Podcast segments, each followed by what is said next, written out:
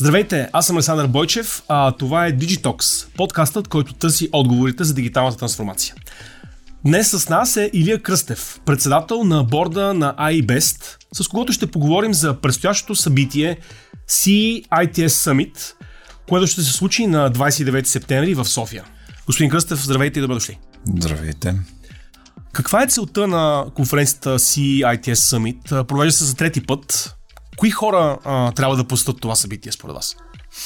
А, да, конференцията се провежда за трети път, като общо взето тя е някакси продължение на инициативите и стратегията на, на асоциацията ни по отношение на Юго-Источна Европа. Ние разглеждаме Юго-Источна Европа или се опитваме да комуникираме Юго-Источна Европа и да създадем перспективи. Тя да се разглежда като един пазар, предвид на това, че така всяка една държава от Юго-Источна Европа не е особено голяма като пазар.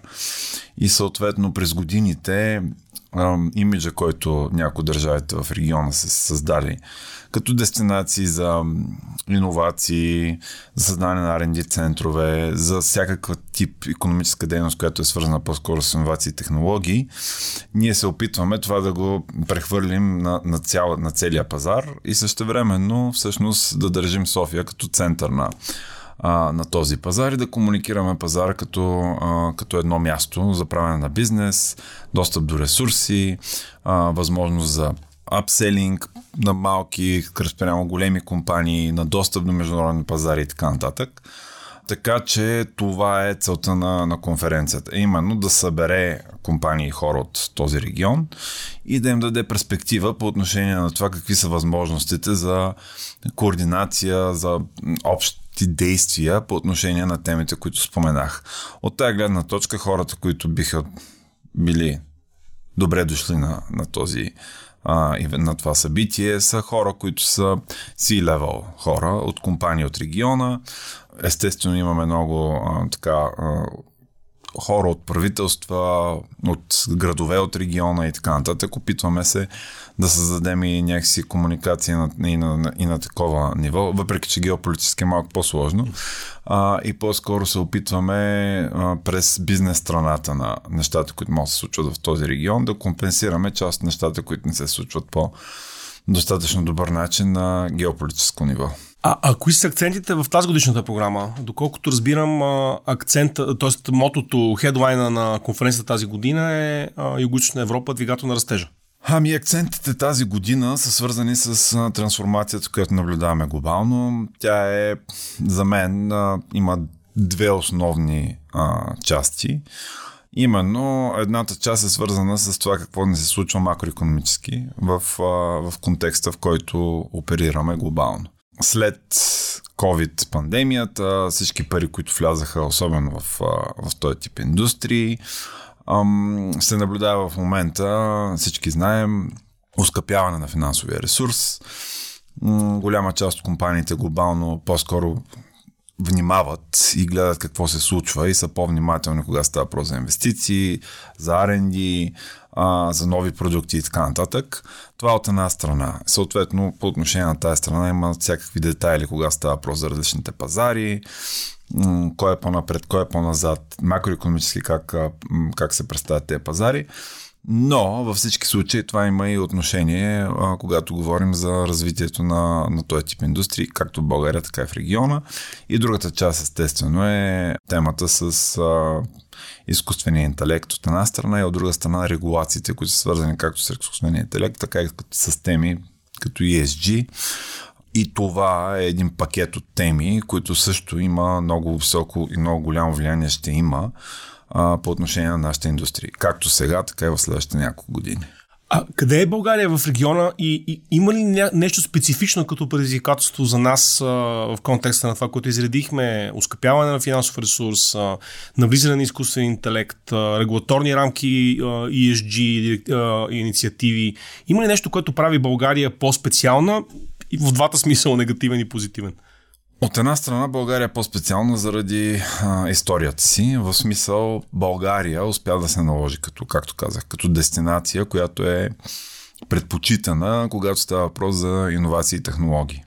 Въпреки така относително малкия си размер, спрямо примерно Румъния и Гърция. Това към момента обаче вече ни създава възможности, както да продължим да развиваме този потенциал, така и да не сме достатъчно адаптивни и бързи по отношение на конкуренцията в тази тема.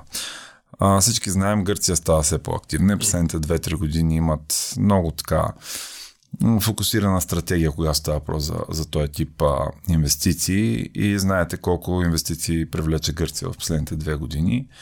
А, Румъния, предимството да си толкова голям пазар и да успяваш също да привличаш инвестиции, както в IT, така и в инженерни сектори и така нататък. Те, те нещата стават все по-свързани а, и IT технологии не са просто някакъв изолиран, изолиран част от економиката, стават все по така основна част от нещата, които се случват във всички индустрии в, а, в една економика. И ако това не е случая, значи економиката има сериозен проблем. И от тази гледна точка всъщност проблемите в момента на България са няколко. България в последните две години е една от държавите, в които има а, относително, не относително, най-висока инфлация спрямо преките на конкуренти в региона а, това във всички случаи създава перспектива по отношение на инвестиции. Къде предпочиташ да инвестираш в една държава, която има стабилни макроекономически показатели и която е по-голяма като пазар, или в една по-малка държава, която има проблеми с това как решава въпросите с инфлацията. Съответно, потенциално има проблеми и с въпроси, които са свързани с данъчно законодателство и така нататък. Това от една страна. От друга страна, пак като един относително по-малък пазар, предизвикателствата и възможностите са свързани с това по какъв начин всъщност ние стратегически инвестираме, както инвестираме като пари, средства и така нататък, така и инвестираме като регламенти, регулации, промяна на законодателство, когато става въпрос за стане индустрия. Нещата са няколко тук. Как привличаме хора в България и ги задържаме в България и какви са рамките по отношение на регулации, свързани с въпроси, като например отдалечената работа. В момента има закон за иновациите, които така, който моето притеснение е да не стане така, че да се приеме в последния момент. Има неща, които са свързани с... Той е в обществено обсъждане този закон ами, или в комисия? в обществено обсъждане, после го така свалиха го от обществено обсъждане, в момента пак е в някаква, в някаква фаза, в която по-скоро вътрешно се координира и така нататък но притеснението ми е, че тези въпроси а, не са свързани помежду си и няма общ център на координация по отношение на инициативите, които са свързани с стратегически въпроси, свързани с това по България, по какъв начин се позиционира и използва това, което се случва глобално. И съответно, аз това последните няколко месеца го споменавам често, това, което се опитваме да направим и като държава, винаги говорим за това как и за колко време трябва да стигнем в Западна Европа това не ни се получава особено добре. А, и съответно, ние имаше един момент в последните две години, който можехме да използваме, за да привлечем а, хора в следствие на а, войната в Украина. А, знаете, имаше големи маси от хора, които напуснаха и Украина, и Русия, и Беларус. Този влак по-скоро го изтървахме. Не реагирахме достатъчно бързо и координирано. Закона за синята карта всъщност се забави доста. Ами, извън закона за синята карта, още държавата по какъв начин се комуникира и как се позиционира по отношение на тези хора и какъв, каква подкрепа дава на компаниите, които могат всъщност да осъществят Представете си, примерно, има големи компании, които оперират както в България, така и в Русия или оперираха в Русия, Беларус и така нататък. И това са примерно 5, 10, 15, 20 хиляди души, които страната можеше да привлече Значи 10, 15, 20 хиляди души. Половината от дупката, как от а... липсващите работни места, ако правилно се ориентирам в ами, данните. значи, предвид на, на, на, на, това, в зависимост от това къде са в value на тези, тези хора и какъв продукт създават, 10-15 хиляди души имат потенциално при тази основа, която имаме в момента, имат потенциала да увеличат економиката с 2-3 4% от GDP. Това е огромно, предвид на растежа, който имаме като економика и предвид на това какво се а, залага като растеж през, а, през тази година и как изглежда и следващата година. И от тази гледна точка това беше някакси загубено а, време и възможност. Сега имаме втора такава възможност, относително кратък период от време, а именно тази м- революция, която се случва по отношение на а, изкуствения интелект. За пазари, особено по-малки, които са по-адаптивни, би трябвало да са по-адаптивни, по-координирани, по-концентрирани върху някакви приоритети, имат възможност в момента да са много по-конкурентни спрямо големи пазари и компании, които в тази ситуация биха действали относително по-бавно. И това е и възможността. Ако държавата вземе конкретни мерки, които са свързани с приоритизиране на теми в контекста на тази революция, която се случва в момента, част от нещата ги казахме, други неща са свързани, например, с образованието, както също обичам да казвам, образованието в общественото пространство в България се появява, когато трябва да коментираме подигото в кой клас се учи, кой писател спираме да, да го изучаваме и го сменяме с някой друг и така нататък. За мен беше по-забавна информация, която се появи преди около 10 дена, че единствената математическа гимназия, която има истински подбор е Софийската математическа гимназия, защото математическите гимназии в страната имат свободни места, тъй като просто по демографски причини няма достатъчно деца. И всъщност това е един балон, в който живее обществото, че стига да може да запишеш детето си в математическа гимназия, ти се едно си изпълнил своят обществен дълг да му дадеш път към а, а, професиите на бъдещето в едни училища, които обаче са всъщност слабо конкурентни. И това е предизвикателство всъщност за всички, и за родителите, и за администрацията, но и за бизнеса. В крайна сметка, до кога ще надуваме просто балони и ще живеем в розови мечти, че а, просто записваме се в а, училището, което а, ни изглежда регионално правилно и това е все едно отговор на въпрос последен по този лирически екскурс, но а, споменахте за изкуствения интелект. Има ли вече готови проекти и какви усилия всъщност се правят? Как забелязвате като асоциация? Има ли нещо интересно, иновативно, което се случва в българските компании? Или все още това е само експеримент, само а, полеви тестове, но ще видим ли някакъв интересен, интересно приложение на AI? Значи, голяма част от българските компании, първо, българските компании в, пак в последните няколко години, нали, голяма част от компании имат трансформация, това също сме го говорили, от един тип услуги, продукти и така нататък към тип продукти и услуги с по-висока добавена стойност. А, и това е нормален процес, в който една по-малка економика, съответно, която не е конкурентна по отношение на, на разходите си, трябва да става конкурентна по отношение на качеството на продуктите, които предлага.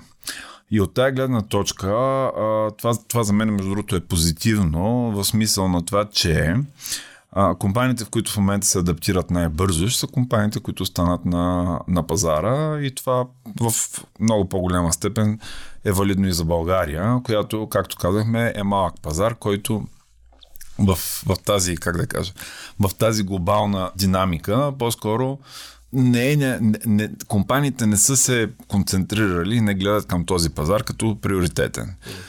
Това пак има негативни следствия, има и много позитивни следствия. Нещата, които се случват по отношение на AI, вие знаете, значи, значи първите 6 месеца това беше нали, AI до края на годината ще ни, общо всичките ще ни остави без работа и така нататък и така нататък. Първо, това не се случва. И това е нормално. Хайпа, който беше свързан и с това в социални медии, търсения в Google, също малко поспадна. Хайпа, който беше свързан с компании, които бяха инвестирали в AI, огромни средства, може да се види и през борсата. Естествено, те имаха доста сериозен растеж, сега малко нещата са се успокоили. И това за мен е нормална фаза по отношение на това, че очевидно не е толкова просто особено за големи, за Enterprise Solutions, за Enterprise, за как е това на корпоративни, на корпоративни решения да, или решение. имплементация в а, корпоративна среда, в uh-huh. който това се случва в голям, голям мащаб и така нататък, не е толкова, не е толкова просто. Значи последните няколко години, предвид на тези инвестиции, които казах, ефтините пари, и, и инвестират, инвестициите в, в технологии доведе до това, че имаше немалко а, така, покупки в, а, в сектора mm. на най-различни компании, които се занимават с а, информация, с технологии и така нататък. имаше консолидация съществена и в България. То, да? То, точно така. Mm. А, това в общия случай означава, че има голямо количество legacy системи. Тоест системи, които нали, различни бази данни, различен бекенд и така нататък, който трябва да първо да се консолидира. А, има компании, които имат закупени по 20-30 компании и така нататък. Artificial Intelligence, за да работи в корпоративна среда в, в голям мащаб, първо трябва да се случили нещата, които са свързани с консолидиране на тези системи, консолидиране на начина по който те се управляват и, и така нататък. Това са огромни инвестиции, огромни, и те са и времеемки. И от тази гледна точка в момента това а, продължава мисълта си. Сега виждаме някакъв период по-скоро на подготвяне за следващата фаза, когато говорим за изкуствен интелект. А именно анализ на тези въпроси, анализ на разходите, които са необходими за да се а, въведе изкуствен интелект в, а, в голям мащаб а, и подготовка за това, което се случва с бюджета на компаниите и стратегиите им за следващата година. Този влак от същата гара ли тръгва, където бяха украинските работници? Ами, под някаква форма, под някаква форма, да, оттам тръгва. Въпросът е, нали, дали ще спре на нашата спирка. Да, начало и гарата дали ще да, да, да, дали ще спре на нашата спирка. Но във всички случаи, както така тая китайска поговорка, нали, проклятието да живееш в интересни времена, ние във всички случаи живеем в интересни времена. А, въпросът е пак дали се възползваме от това или това ще бъде нашето проклятие. Защото, за съжаление, на България това по-скоро и се случва второто в последните, пак казвам, няколко години. И компаниите, не само, а, и компаниите по-скоро, понеже в България имат страшно успешни компании, глобално и така нататък, успеха им е вследствие на индивидуални така, усилия на хора, на групи от хора, на компании, а не толкова следствие на стратегия на държавата, която може да се възползва от успехите на тези хора и компании до този момент. Тоест, а, а, държавата, правната рамка и изобщо стратегическото ориентиране на държавата е по-важно от а, самоинициативата на частния бизнес. В никакъв случай. Добре. А, това, това беше по-скоро въпрос, да. да. Това, не, в никакъв да. случай. Ние, ние като индустрия, и това е, често се случва и в а, комуникацията ни с а, представители на държавата, винаги сме казвали, че ние нямаме нужда от, от подкрепа. Тоест, нямаме нужда от някаква, ня, ня, някакви специални регламенти, специално за нас и така нататък. Така нататък. Това, от което имаме нужда, е да имаме среда, в която ние да можем да сме конкурентни на, наш, на компании, с които се конкурираме глобално, предвид на средата, в които други държави създават. Ето сега, например, щатите в последната година и половина-две стават, почват да издъпват все по-голяма част от а, нещата, свързани с технологии, R&D и така нататък. Там се случиха неща, които... Прибират си ги вътре в своята економика. Ами не само, имаха, да. а, имат така голям пакет с... А, м- под, за подкрепа на производства, които се случват локално. Mm. По отношение, например, на възобновяеме, възобновяема енергия, батерии, R&D центрове и така нататък. И Европа почва да изостава от тази тенденция, в която голяма част от тези компании, които оперират в, в Европа, почват да търсят начини всъщност да се местят в, в Штатите или част от нещата, които правят да, да, да местят в Штатите. Предвид на макрорамката, в която оперираме в момента в Европа, а, знаете, Германия на практика е в техническа рецесия. Имаме още два големи пазара в Европа, които също се клатят. А, економики. И съответно, така Европа е представена пред доста голямо предизвикателство. Кои, кои пазари визирате? Италия и Франция? Италия, да, Италия, Франция. Да. В смисъл Испания не, не изглежда особено добре. Да. А, Там има и политическа криза, така. която също помага нещата да станат по- по-гадни. а, така че това от една страна пак е нещо, което очевидно не е особено позитивно за така, за конъюнктурата, в която ние оперираме. От друга страна обаче, също пък трябва да е сигнал а, за това ние като по-малък пазар какво можем да направим, за да компенсираме тези, а, тези негативи. А можем да направим не малко неща. Всъщност ние можем да се... А как се казва, да, да погледнем от опакото а, на въпроса и да се позиционираме в групата, т.е. Да, да видим примерите, които се случват в Гърция или Полша, защото ако старите лидери са в рецесия или имат проблеми, то имаме на картата и нови лидери. Точно така. Това създава възможности, както аз съм го употребявал преди време за точно за за COVID периода. А, ние ако до този момент сме се състезавали с не, болиди от Формула 1, а, в един момент беше, да, беше даден някакси сейфти кар беше пусната и съответно хората или компаниите или така економиките се приближават една до друга. И въпросът е като се дигне флага, как се използва този момент, че си имал възможност да се доближиш до другите болиди и дали в крайна сметка, в края на състезанието вече, дали това е възможност, която си използва или възможност, която си пропуснал. Дизелите в момента изостават, време е на електрокарите. Ясно. Миналата седмица излезе нашият а, годишен доклад Digitalk 101 за най-големите IT компании в страната в който видяхме да всъщност така умнождаващи данни за 22 година. 13% раз 9 милиарда лева общи приходи на, на компаниите на анкетните карти. Каква е тенденцията за първите 9 месеца? Имате ли вече някакъв поглед като асоциация?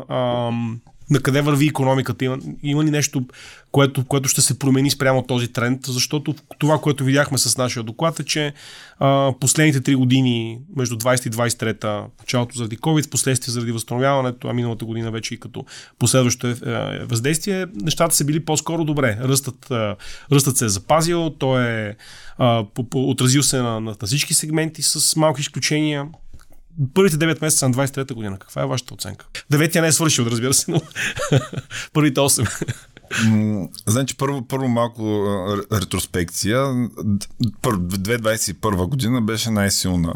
Да. За целия сектор, предвид ние, ние част от а, нещата, които генерираха този растеж, ги казахме. Ефтини пари, пуша, който беше в следствие на, а, в следствие на пандемията и така нататък. 2022 година, защото 2021 беше над 20% ръста. А, 2022, ние също ще имаме ноември месец доклад за 2021, за 2022, който да, очакването е това, което и вие споменахте, е растеж над 10%. Са 2023 е година, в която е трансформационна година. От една страна, както споменах, последните 2021 и 2022 видяхме много висока инфлация по отношение на разходи. И в общия случай компаниите, това като го видят в някакъв по-голям контекст, някакси не, не е sustainable или не, не, е, не е устойчиво да има растеж на разходите, да кажем, три последователни години с 20 и повече процента. Това всеки нормален бизнес нали, ще го гледа с, с съмнение. И от тази гледна точка, за мен 2023 година м- ще има две, така, два фокуса. Едната ще е, единия фокус ще е по отношение на ефективност на разходите и съответно така вглеждане в по-голяма степен за ефективност на процеси, имплементиране на а, изкуствен интелект там, където е възможно за постигане на някаква допълнителна ефективност, пренастройка на инвестиционните планове на компаниите и така нататък. И, така нататък. и всъщност подготовка за това, което се случва а, 2024 година. Значи, знаете, че през тази година, например, обявите за а, работа, която става про за сектора, са намаляли няколко пъти. Това по никакъв начин не означава, че изведнъж са се появили достатъчно брой хора на пазара, които да покрият нуждите му и така нататък. Означава просто, че компаниите са по-внимателни по отношение на процесите на подбор и увеличаване на, на хора, разходи и така нататък. И наистина са по-скоро фокусирани върху това какво ще се случват по отношение на продуктите си, как ще бъдат по-ефективни, как в следващата фаза ще, ще имплементират изкуствен интелект и как ще се конкурират на глобалните пазари. В този смисъл аз пак очаквам растеж през 2023. Той ще бъде по-малко от растежа през 2022. Количеството на хора, т.е. На, на хора, които работят в тази индустрия, ще се увеличи, но но леко. И всъщност ще видим по-скоро увеличаване на, на приходите, предвид на трансформацията, както казах, на бизнеса. И тъй като този бизнес става все по-малко а, фокусиран върху, върху разходи, все повече фокусиран върху а, ефективност и върху качество на продуктите, които предлага. Там във всяка следващата година ще виждаме все по-добро съотношение между брой хора на пазара и, и приходи на пазара, така че там очаквайте по-големи растежи. А променят ли се приоритетите пред а, компаниите на, в, в, в, в тази индустрия? Тоест, а, има ли преминаване от аутсорсинг повече към, т.е. от BPO или въобще аутсорсинг на други процеси към а, повече консултантски или, или процеси по разработка на, на приложения? Т.е. Как се, каква е динамиката вътре в сектора като, ами, като проекти? Да, то, това пак не е нещо, което се е случило последната една година само. Друго, което се наблюдава е, че пак в следствие на, на това, което се случва с разходите на този пазар, компании или излизат изцяло от, от определен тип услуги, тъй като те са по-скоро, как да кажа, нискоефективни или услуги, които на други места са много по-ефтини, а, или излизат изцяло от тях и трансформират а, всъщност хората, обучават хората и ги развиват в други посоки, или всъщност а, излизат от тях на този пазар и продължават а, да инвестират а, в такъв тип услуги на други пазари. Било то в Юго-Источна Европа, било то в Азия и така. Тоест, все по-активни стават и по отношение на адаптация в тази ситуация и изкарването на такива сервизи извън, а, услуги извън България, инвестирането в, а, в други локации uh-huh. или пълната автоматизация на тези услуги и в България. Това е нещо, което също се а, наблюдава. И да се върнем в края към предстоящата конференция CITS Summit. По време на конференцията ще бъдат раздадени и награди. Може да разкажете повече за това? Да, ние имаме 10 категории награди, които, а, които ще бъдат а, раздадени на конференцията. Те са от най-различен тип. Нали, препоръчвам, т.е. поощрявам хората и компаниите, които имат интерес а, и са в тези индустрии, да, а, да видят детайли. Все още има няколко дни в зависимост от... Две да, седмици. Не, има предвид за срок а, за подаване okay. и участие в, да в наградите. Ние, това е пак поредната конференция, която организираме заедно с, с Беско и съответно нещата, които са свързани с развитието на цялата екосистема, както казах, големи компании, по-малки компании и динамиката, която може да поощри това, тая цялата система да се, да се развива. Част от това е свързано с а, всъщност представяне на добрите примери и на успешните компании в целия регион това е един от фокусите, които после на следващата, на следващата стъпка води до това ние да сме, както казах, по-интегрирани като индустрия и така да вървим с а, по-бързи крачки към това имаме ли някаква консолидация на сектора в целия регион и по какъв начин тази консолидация ни помага да сме конкурентни глобално. Страхотно. А, господин Кръстев, много ви благодаря за, за, за този разговор. А, беше изключително интересно. CITS Summit е на 29 септември в София. Все още можете да се регистрирате и да участвате. Благодаря ви, че бяхте с нас и до следващия път.